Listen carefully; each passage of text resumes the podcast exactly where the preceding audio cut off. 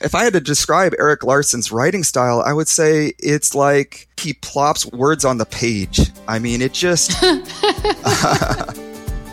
hey, readers, I'm Anne Bogel, and this is What Should I Read Next, episode 204. Welcome to the show that's dedicated to answering the question that plagues every reader What should I read next? We don't get bossy on the show. What we will do here is give you the information you need to choose your next read. Every week, we'll talk all things books and reading and do a little literary matchmaking with one guest. Readers, first off, I'd like to thank you all for helping us celebrate our 200th episode a couple of weeks ago. I know many of you shared the show with your friends and family, and we've seen lots of new listeners, so thank you. And as a reminder for all you longtime listeners, if you're a completist who just can't start something without completing the whole series, we have something just for you. We created a 200 Club badge to share on Instagram for when you've listened to the first 200 episodes. You can find that on our Instagram feed at What Should I Read Next, so feel free to grab that image, use it, and share it. For all you new listeners, welcome aboard. The show can be listened to in any order, backwards or forwards although our producer Brenna assures readers that backwards really is best. But if you find the idea of binging 200 episodes daunting, we made a Spotify playlist of my 30 favorite episodes so that you have an easy place to start. You can find that playlist at whatshouldireadnextpodcast.com slash Spotify. Today, I'm talking books with David Krohse, an Iowa reader who's woven a love of literature into all aspects of his life. The waiting room of his chiropractic practice, the bar with a group of friends, and quality time spent with his wife. David loves larger than life nonfiction, especially if it reads like an intense thriller. So today, I'm hooking him up with exactly that. Let's get to it. David, welcome to the show. Hey there. Well, thank you so much for joining us this morning from Iowa, isn't it? That's correct. Yes, Iowa. I'm a chiropractor and uh, just want to say a special thanks to you. Um, you actually accompany my wife and I on a date night almost every week. Every Friday, we have this routine where we go for about a six mile walk with our dog. And a while back, we learned about your podcast, but we usually chat for the first couple miles and then we listen to like a true crime podcast. And then after that, we need something a little bit more positive, so to speak. And so you come after that. True crime. And what should I read next? Yeah, you and Dirty John and Dr. Death. It's, it's great company. So it's a little bit weird, but it works for us. Well, I like it. Now, I have questions about the logistics of listening to a podcast with somebody else on a walk. How do you all actually do this with your technology? We have a little Bluetooth speaker, and then the walk that we do, there's not a lot of people, but in general, if people are, are out there enjoying nature, I'll like pause at any time that we're coming close to somebody. So you're listening on the speaker. Okay, what I'm thinking of now is my town. A couple times a year, we have this CycLOUvia thing for Louisville where they close the streets. It's modeled after the city in Argentina that started it. And there are always these guys that show up with this giant boombox. So they ride up and down the two mile stretch that's closed all Sunday afternoon when they do it and they're blasting 80s music. But you and your wife are blasting What Should I Read Next through the trail. I know you're not going to say blasting, but I'm really liking this visual. Yeah, so well, we keep it pretty quiet. Does the dog like What Should I Read Next? Mm, we actually let her off leash, and so she's out looking for deer. She's more of a Dirty John fan. yeah, for sure. We were so interested to get your application because it sounds like you're a reader who has brought your love of reading into your day job in a way that we found really interesting. Also, my husband had recently read one of your favorites, and he's like, Oh, yeah, I got to hear what David thought about that book. Nice. What led you to send in your submission, David? For a period of time, my wife would really egg me on as a reader. Oh, what are you reading now? And if I wasn't reading something, she'd kind of harass me about it, quite frankly. but within my office, you know, I do have conversations with people. I just want to know what they're into. And it, so if I got somebody that's a reader, you know, I'd be asking them what exactly they're into just super fun conversations. Um, there are people in chiropractic that come in about once a month. And so I get to ask, you know, hey, what are you reading in your book club currently? And do you like it? And so getting recommendations in my office is just really fun. And years ago, probably back in about 2010, came up with this idea of putting a clipboard up in our reception area. And uh, we asked people to write down the book that they're most thankful for. I got to say that just wording the question that way, it made for like the coolest list. I mean, if we had just said, what's your favorite book?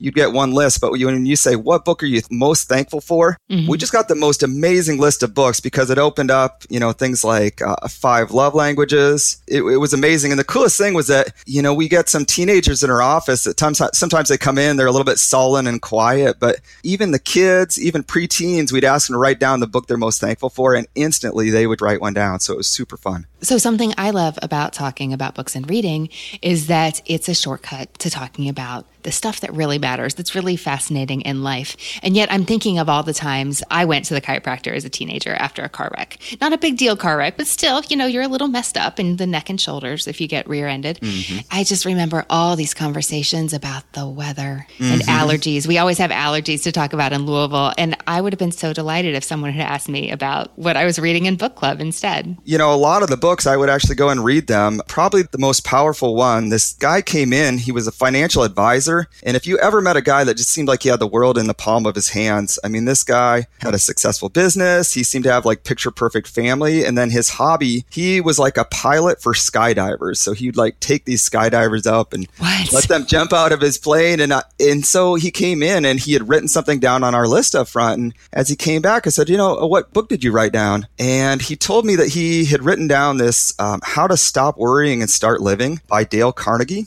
Have you read that? I have. I actually just read that recently oh. because my book coming out is in March is called Don't Overthink It.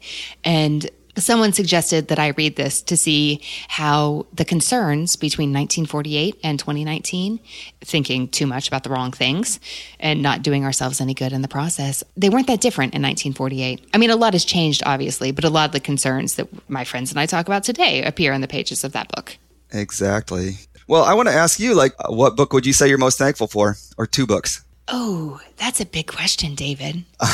and you're right. It is a different question than what's a book you love or what's your favorite book. Do you have an answer to that? Oh, yeah. I end up saying the five love languages every year just because my wife and I are so different. And like, I'm a quality time person and she's a gift giver. And the majority of our fights through our, our relationship together, it's like there were just these differences in our love languages where, you know, interestingly, I need more quality time than she does. And, and she would say, Oh, you're needy. And I'm like, you know, that's how I, I receive love. Yeah. I think a book like that, that can really open your eyes to how you're interacting in many of your relationships can be so valuable. I mean, it's a book that changes your life and your mm-hmm. relationships.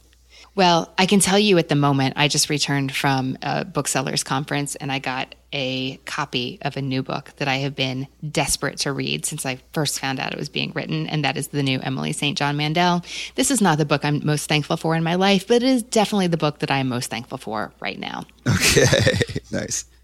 Probably not what you had in mind when you put out that clipboard, but I've been waiting a long time and I was ready to kiss the bookseller who put it into my hands. I was like, You don't by any chance have one of those for me, do you? And she crawled under the table and pulled out a copy. And uh, Jessica at Penguin Random is my new best friend. Nice. I love it. No, people definitely write the book that they've read most recently that really, really moved them or that they're excited about. Do you compile the books on that clipboard? Do you leave them out so that all your patients can see? What do you do with that information? Yes, it goes in our email newsletter and Oh, good.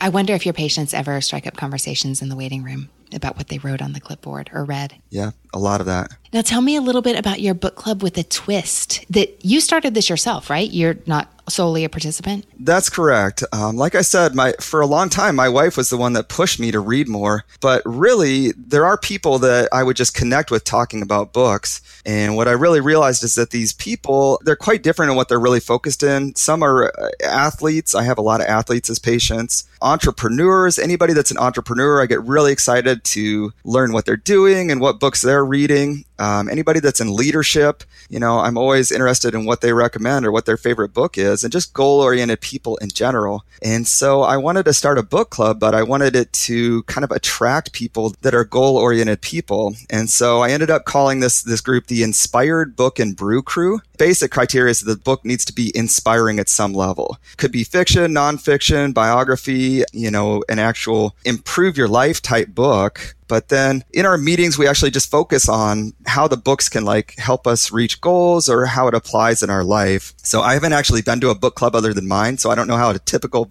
book club runs, but it feels a little bit different. The other thing that we did, uh, we added this portion of the meeting for setting what are called penalty goals. Are you familiar with that concept? We're not talking about hockey, are we? No. Is this where if you fail to show up for your morning workouts, your friend sends the check to the organization you despise in your name? Yeah, that is the concept. I mean, if you look at most people's life, we only have true accountability in our full time jobs where somebody is like giving us a deadline and telling us what to do. But you look at somebody like me, I mean, I don't, I, I own my business. And so if I don't get the job done, there's no penalty. At the end of our monthly meetings, each person, if they choose, can set a goal of something that they're going to accomplish and that they can actually measure. And then they set a penalty that if they don't get it done, then they have to do the penalty the first meeting, this young lady came in and she works at an interior design company, but she was starting a side business. And she said that she would uh, set up her website for her business. And if she didn't get it done, then she'd have to pay $100 to her sister in law that she's really not a big fan of. Oh, no. I know. And the most common one, since we do meet at actually breweries, is like people just say, if I don't get my, my goal done, then I just have to buy the next round at the next meeting. But it's been a lot of fun. What kinds of goals are people setting? Uh, some of them are athletic. I mean, there's a guy that set a goal to ride a thousand miles in a month. There's a, a, lady who is a pharmacist, but she's actually more interested in getting into natural health. And so she'll set goals related to setting up her website or truly like locking down this vision of like this future business. Along with my chiropractic business, I'm starting an online course business. So I'll set goals related to getting my side hustle going. There's a young lady that wants to become a yoga instructor. And so I know she set a goal of like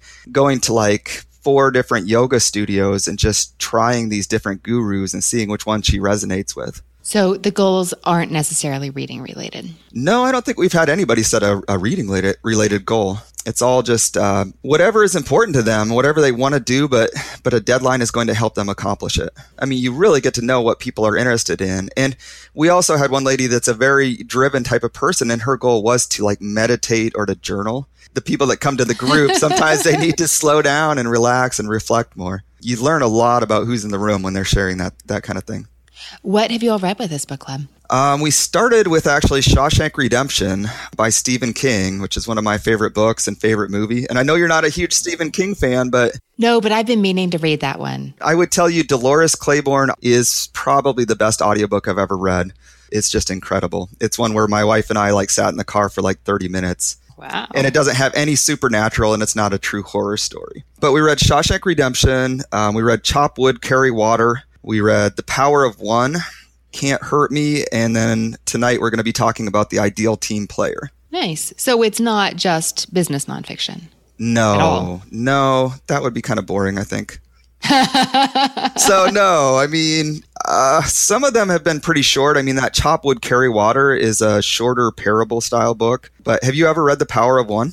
I have just in the past, I think five years after being told for ages to read it from readers who say, Oh my gosh, this is my favorite book ever. I really enjoyed it and was glad that I finally got around to it. But oh man, there are some very difficult parts. No doubt. But I think that's one of the reasons that it does stick with you as you watch how far that protagonist went in the course of the story. Mm-hmm. It had mm-hmm. that sweeping feel to it. It did.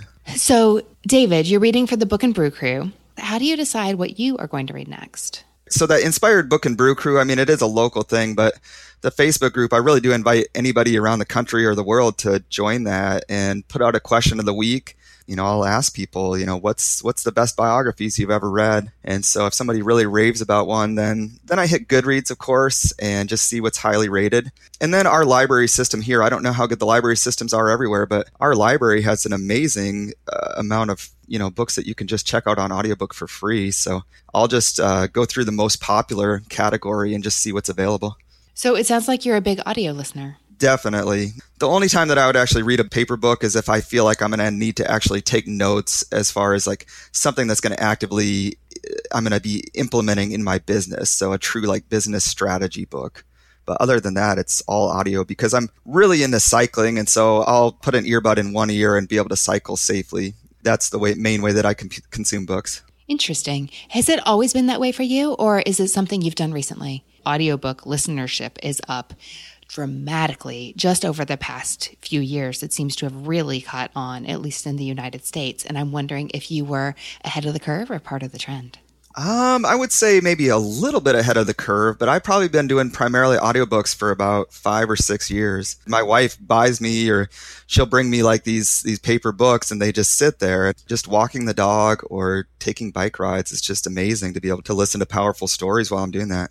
Do you find for you that it's a convenience thing, or have you really found that listening to a skilled narrator tell you the story is more satisfying for you as a reader? I would say that's definitely 50 50. Certain narrators, yeah, just can make a book so much better. Um, again, the, the best ones I've heard are Stephen King books. I don't know, his, his narrators are just 10 out of 10 that format. It just fits my life. I mean, I've had quite a few people recommend the Headspace app, you know, meditate. And I'm like, I don't meditate, but I go for walks and I listen to audiobooks. And that's my version of meditation. Book's a little bit slow and dry Then I do more like reflection time and it's just on in the background. Mm-hmm. And then obviously I'm more excited when the book is just truly like gripping and I'm 100% focused on it. Mm-hmm. But both ways I find value and it ends up being this reflective, you know, meditation time or ideally it's just an amazing book that I enjoy listening to. Okay. So the books you chose today, are they ones that you read on audio? Yes, two of them I read on audio. David, you know how this works. You're going to tell me three books you love, one book you don't, and what you're reading now. And we will talk about what you may enjoy reading and, I think, listening to next. Did you have a difficult time choosing your favorites? How did you go about picking them?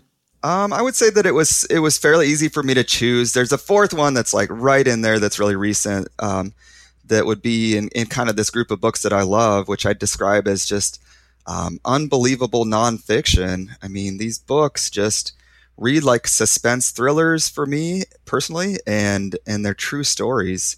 Um, so right away, these three just jumped out as the ones that that after I read them, there was this whole group of people that I was like, "You've got to read this one." Do you find that's one of the signs of a great book for you? If you if you finish it and you're looking around going, who can I tell about this title? Definitely. Yep, that would be it. You know, there's a couple cycling buddies, a couple patients that come in and I'm like, I can't wait to see them. I'm going to tell them about this or or send them a message right away. Well, what did you choose for your first book? So the first book I chose is American Kingpin by Nick Bilton. Uh huh. This is the one that my husband Will read, and he was telling me all about it. I loved Hatching Twitter by Nick Bilton, but I have not read this one. This book is incredible. So, I mean, the basic idea this is the story of the founding of the Silk Road, which the Silk Road was like this Amazon marketplace for illegal drugs. Um, so, this like super bright, like 24 year old physics student, we would like him before he, he started this thing. He, had a little company in Austin called Good Wagon Books. And he and these other kind of volunteers or employees would wander around Austin with wagons and ask people if they had any books they wanted to donate.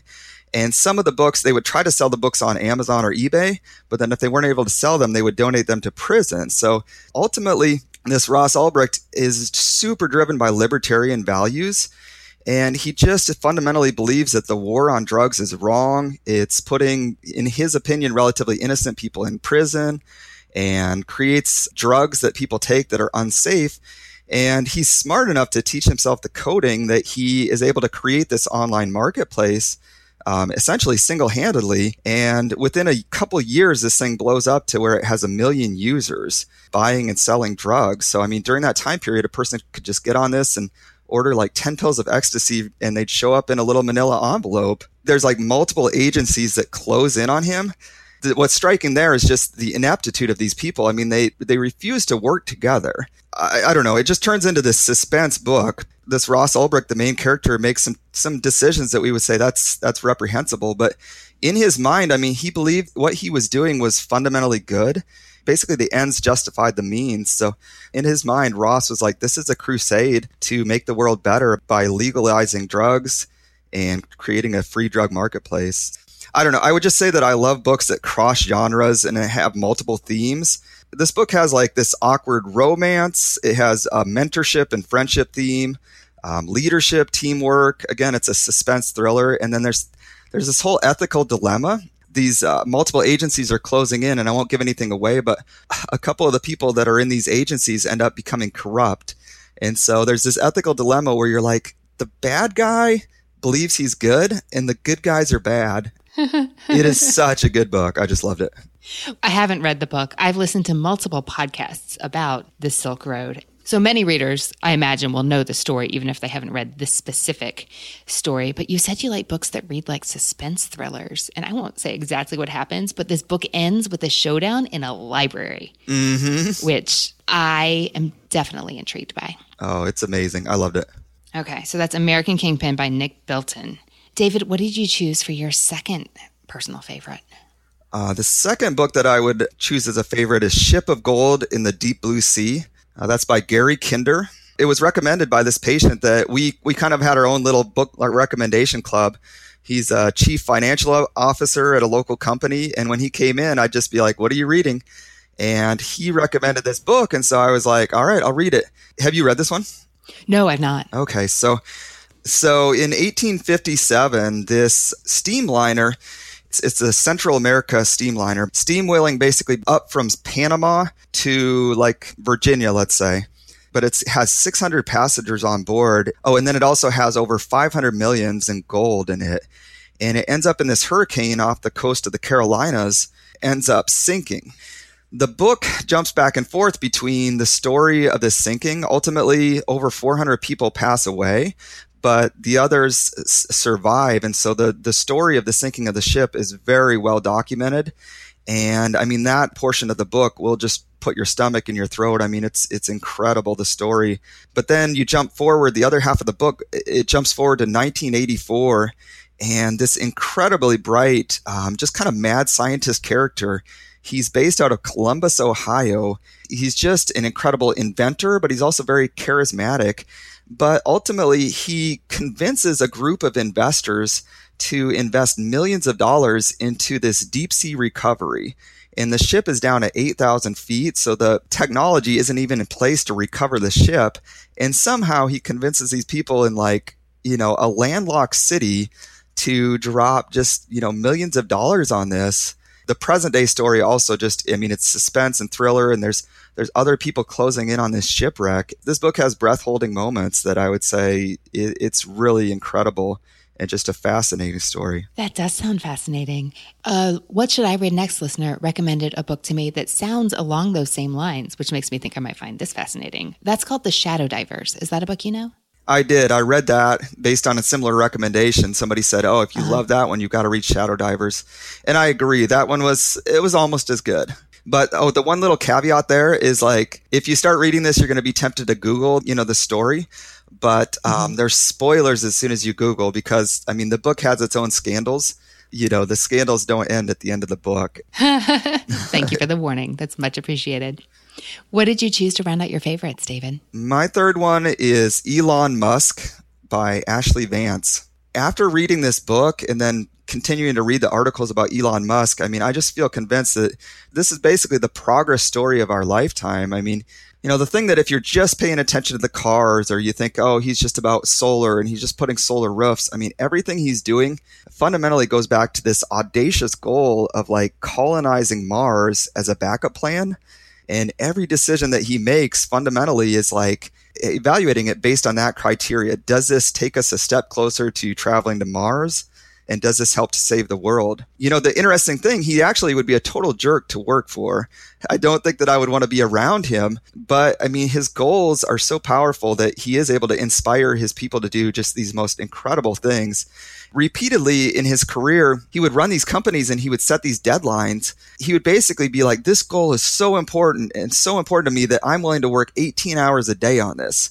And he'd look around and he'd say, I have 50 people and all of them are as excited about this as I am, and they'll work 18 hours a day on this. Needless to say, not everybody can function at 18 hours a day even if the goal is worthy. And so he would miss these deadlines by pretty long amounts of time. But, you know, at the end of the day, he got these things done. I don't know. For me, it just read in a very fast paced way where I felt like I cared about the people in the book. So interesting. Do you find you read a lot of biography?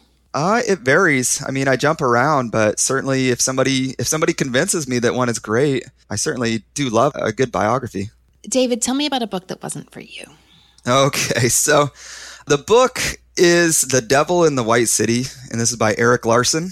Um, again, I, apparently I do get a lot of recommendations from patients, but I had this architect in my office and we got talking books and he explained that the most recent book he'd read is this devil in the white city and he said this is like the quintessential architect's book Basic idea is that for this 1893 Chicago World's Fair, these group of architects were tasked with taking this marshland that just should not have been anything, nothing should have been built on it, and building this colossal World's Fair with all these grand structures and like the biggest Ferris wheel in the world. So these architects are working on this audacious goal. And then simultaneously, you know, a few blocks away, there's this serial killer named H.H. Uh, H. Holmes, and he's a doctor. He's super charismatic and personable. He kind of piecemeal builds this hotel that has like secret rooms and secret passageways. And I think it even has a chute that he can trap people in a room and then drop them down a chute into this like torture room, an incinerator in the basement. As the World's Fair is going on, there's all these people coming to town, and he's able to basically, you know, trap these people and murder them. You know, this guy told me this story, and I'm like, oh my gosh, like this is going to be such an intense read mainly because of the subject matter. But then I thought, knowing that this was an architect's book, I thought I'd be able to step into the mindset of an architect and appreciate that part more. I started reading the book, and if I had to describe Erik Larson's writing style, I would say it's like he plops words on the page. I mean, it just, I mean, it was written as passionately as like an instruction manual for a toaster. There was no suspense. I don't know. He wasn't able to make me care about the characters in any way. And I kept reading because the story is like just astounding. But, you know, by the end, I was mad. I was like, this is the biggest wasted opportunity in this unbelievable nonfiction category ever. Yeah, I don't know. I mean, I still almost recommend that people read it if they like like true crime and they like mm-hmm. a good nonfiction story, but it made me mad by the end. Okay you like your good nonfiction stories to read like suspense thrillers, like the ones you've chosen all have pretty brisk pacing. Correct. Move along. Where Erik Larson moves more like a textbook that people that love history class read after they graduated. That would be accurate. Okay. Because the people who love Erik Larson love Erik Larson. His books have sold over 6 million copies, which is a ton. Ooh, and Erik Larson fans will want to know that he has a new book coming out on March 3rd called The Splendid and the Vile. is about Churchill and World War II. So, readers, if you are an Erik Larson fan, put that on your list. What are you reading right now, David? I am reading Killing the SS. The one about the war criminals. Yeah, Nazi war criminals and just the hunting of them. I had read Killing the Rising Sun, which was really, I mean, I found that really interesting. I just feel like I always know more about World War II from the perspective of Europe. The Power of One is another book that, you know, that opened my eyes to say, okay, like here's what happened in South Africa during World War II you know, that was an eye opener. But Killing the Rising Sun was another one that it was like, whoa, this is something I didn't know as much about. Um, I actually have a little idea for a book that I'd like to write someday. I've never read a great book that's really set in the the Nazis that are hiding in Argentina after World World War II, and so I have kind of an idea for a book that I've been toying with and just kind of working with an outline in my head. And so, okay, is there anything you'd like to be different in your reading life? You know, I struggle to think of this because I'd love for you just to recommend an amazing nonfiction book, but it would be fun to have a book that makes me laugh out loud. My wife recently read the book You. Have you heard of this one? No, who's this by? It's a super popular Netflix show, or it, basically. The- oh, oh, wait. I think my hairstylist actually told me oh. that she oh. hated this book. Is it like a thriller? Starts with a bookstore interaction gone horribly wrong? Correct, yes. I would hear her like snort and laugh out loud from the other room. I'd like a book that does that for me. And I did actually finally pick up a David Sedaris book. And there was a couple little chuckles, but I don't know. I've never, I was trying to think if there's any other book that's truly made me laugh out loud. So if you happen to have something like that, um, I'd certainly be open to it. Maybe you didn't find the dysfunctional family relatable, like many, many people do. Mm, the David Sedaris? Yeah. Which one was it? Do you know? I started with something about owls, and then I made it through a portion of Me Talk Pretty Someday they were good. It just, I don't know, it didn't connect with me. Okay. I loved his last one, uh, Calypso. I think I was snorting reading about his mm. family's beach home. But the thing about funny books is it has to do so much, like you said, with how you as a reader connect to the material or don't. David, I think we could maybe find you something funny that you could relate to that is still like firmly in your nonfiction happy place. I don't know if it's going to be funny and still read like a suspense thriller, but I think you could find it interesting and funny. All right. David, for your favorites, you chose American Kingpin by Nick Bilton, Ship of Gold in a Deep Blue Sea by Gary Kinder, and the Elon Musk biography by Ashlee Vance. So I love the way that you characterize the books that you know you enjoy. Unbelievable nonfiction that reads like suspense thrillers. So Devil in the White City, not for you because it didn't read like a suspense thriller. I also like the way you highlighted that you like books that cross genres, that have multiple themes. I noticed that they do also have a faster pace. They have stories that keep you moving. They th- these are all books that tell great stories even if they're true stories. And so I think for you what we want in addition to finding a funny book is a book about a topic you just didn't know you were interested in reading about until you read a book that showed you how fascinating it could be like Ship of Gold in a Deep Blue Sea or a fascinating book about a topic you know you're interested in. Does it sound like I'm on the right track? That sounds perfect. It seems that you're interested in people, how we behave, what we can do, what we can create, and historically where we've been. Definitely. Okay, we got choices. when I think about your book idea and the specific themes you're interested in, my mind goes to World War II nonfiction I've read, or, you know, even the fiction. Like, I'm thinking of Georgia Hunter's We Were the Lucky Ones, based on her family's real life story. You know, actually, David, that is a novel based on Georgia's true family story. All the characters track with people in her family. And I think you may enjoy reading that. She has a, a relative who escaped to, I believe it's Brazil.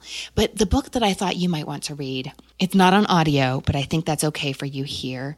A nonfiction book that is about how and why these Nazi war criminals ended up taking refuge in South America and specifically Argentina. It's a book called The Real Odessa How Peron Brought the Nazi War Criminals to Argentina. Is this a book you know, David? I have done research on what books are out there about about that time period and I think I came across that name and so it probably is in my want to read list on Goodreads. It's by Uki Goñi, and it's a big, thick book. This is more textbook than not. And again, it's not available on audio, but I can see this being a book that does a great job of diving into a topic that fascinates you. But I can also see this being something that you would want to mark up and take notes on, like you said that you do do with some of your nonfiction reads. This book is by an Argentinian writer, and he traces the history of why Argentina. How did so many war criminals, including um, Eichmann, is generally considered to be the worst, mm-hmm. why did he end up specifically there? Because he says it was not an accident. The information in this book was suppressed in Argentina the book has been updated recently. There's new information in light of new documents and history that has come to light. And I think this could really get you thinking, give your fiction writing mind some facts to latch onto as you get to developing that seed of a novel. Does that sound like something you're interested in exploring? It definitely does at some point. I believe I will read it for sure okay, I just did a little Googling, which I don't usually do during the show, but I need, I didn't know about this audiobook interest, David, and I want to make sure I get it right. This one is narrated by Conan O'Brien, Stephen King, Dave Eggers, and Jon Stewart. The book is Assassination Vacation by Sarah Vowell. Do you know this book, David? No, but as soon as as soon as you said Stephen King, I'm like, all right, I'm in. so. Well, this may not be what you're thinking. Sarah Vowell is an NPR commentator who is a little bit cultural historian, a little bit comedian. She tells a great story. This book is read by the author, but she also has a lot of uh, special guests, including Stephen King. And she writes books with great and funny titles like Lafayette and the Somewhat United States, The Partly Cloudy Patriot, and her personal collection of stories is called Take the Cannoli Stories from the New World. This book, Assassination Vacation, has been called a beach read for history geeks. Okay, that sounds that sounds up my alley then. The setup here is that she decides that she's interested in history. She has certain things she wants to write about. She doesn't know how to put it together. So what she decides to do is take a road trip to visit the sites that are in any way relevant to presidential assassinations that actually succeeded, and then some that didn't. She skips JFK entirely, but the ones she focuses on are Garfield, McKinley, and Lincoln.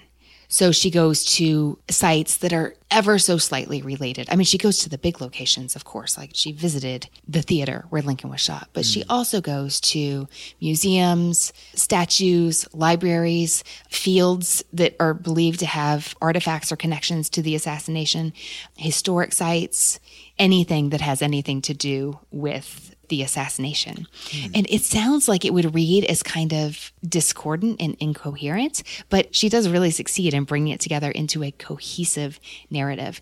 And she's writing about serious parts of American history, obviously, tragedies in American history. And yet, the way she relates the story and her adventures and her interactions with people helping her, um, some wittingly, some just happen to be manning the desk at the museum, but her ear for detail and just her wit in relating the conversation she has with people who may or may not care about her quest. They're so funny. Mm. How does this sound to you? I think that one sounds awesome. I'm happy to hear it because this is the kind of book that I think maybe you didn't know you wanted to read until you pick it up and start reading it and think, oh my gosh, I didn't realize this is what my reading life has been missing.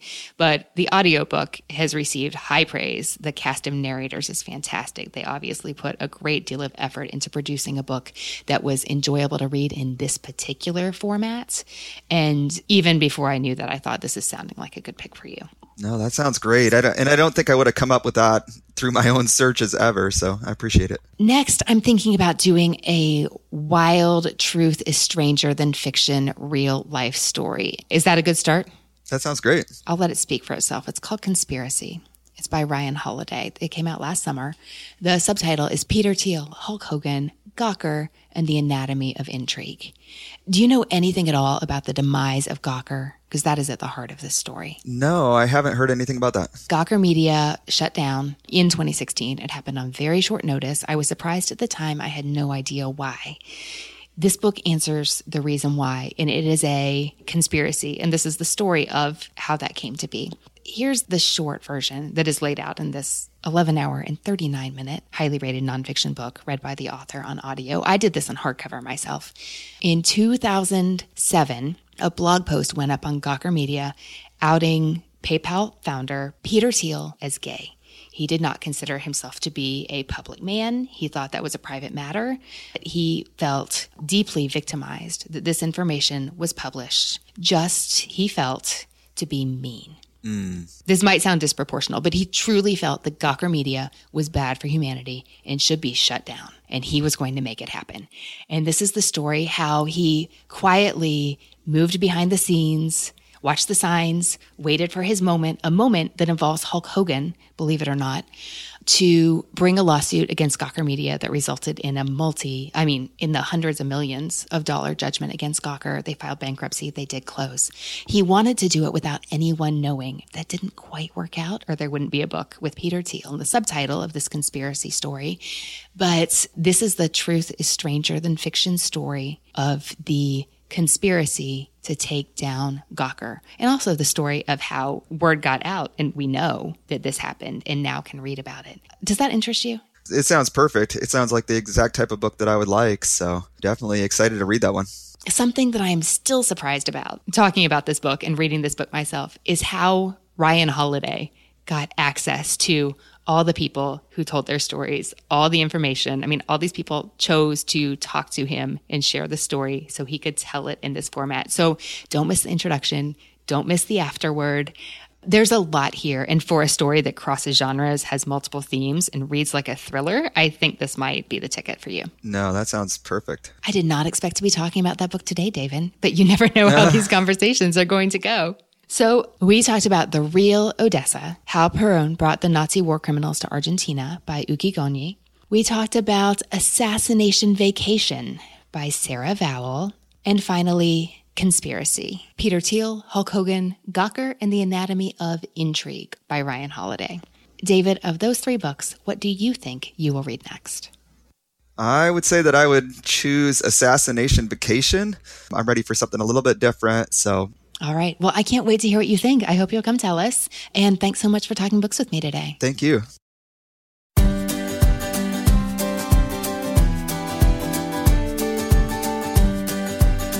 Hey, readers, I hope you enjoyed my discussion with David, and I'd love to hear what you think he should read next. That page is at what should I read next podcast.com slash 204. and it's where you'll find the full list of titles we talked about today. Subscribe now so you don't miss next week's episode in Apple Podcasts, Google Podcasts, Spotify, and more. We will see you next week. In the meantime, catch our new Friday episode of One Great Book, our sister show where each week I pull a favorite title off my personal bookshelves and tell you all about it in 10 minutes or less. Listen to One Great Book wherever you get your podcasts. If you're on Twitter, let me know there at Anne Bogel. That is Ann with an E, B as in books, O G E L. Tag us on Instagram to share what you are reading. You can find me there at Anne Bogel and at What Should I Read Next. Remember that What Should I Read Next Instagram account is where you'll find the 200 Club post that you can repost when you've listened to the first 200 episodes. Be sure to tag us at What Should I Read Next when you post yours. Our newsletter subscribers are the first to know all the What Should I Read Next news and happenings. If you're not on the list, you can fix that now by visiting whatshouldireadnextpodcast.com slash newsletter to sign up for our free weekly delivery. This is a good time of year to be subscribed because event season is kicking into gear. That's whatshouldireadnextpodcast.com slash newsletter. Thanks to the people who make the show happen. What Should I Read Next is produced by Brenna Frederick with sound design by Kellen Bekachek. Readers, that's it for this episode. Thanks so much for listening. And as Rainer Maria Rilke said, ah, how good it is to be among people who are reading. Happy reading, everyone.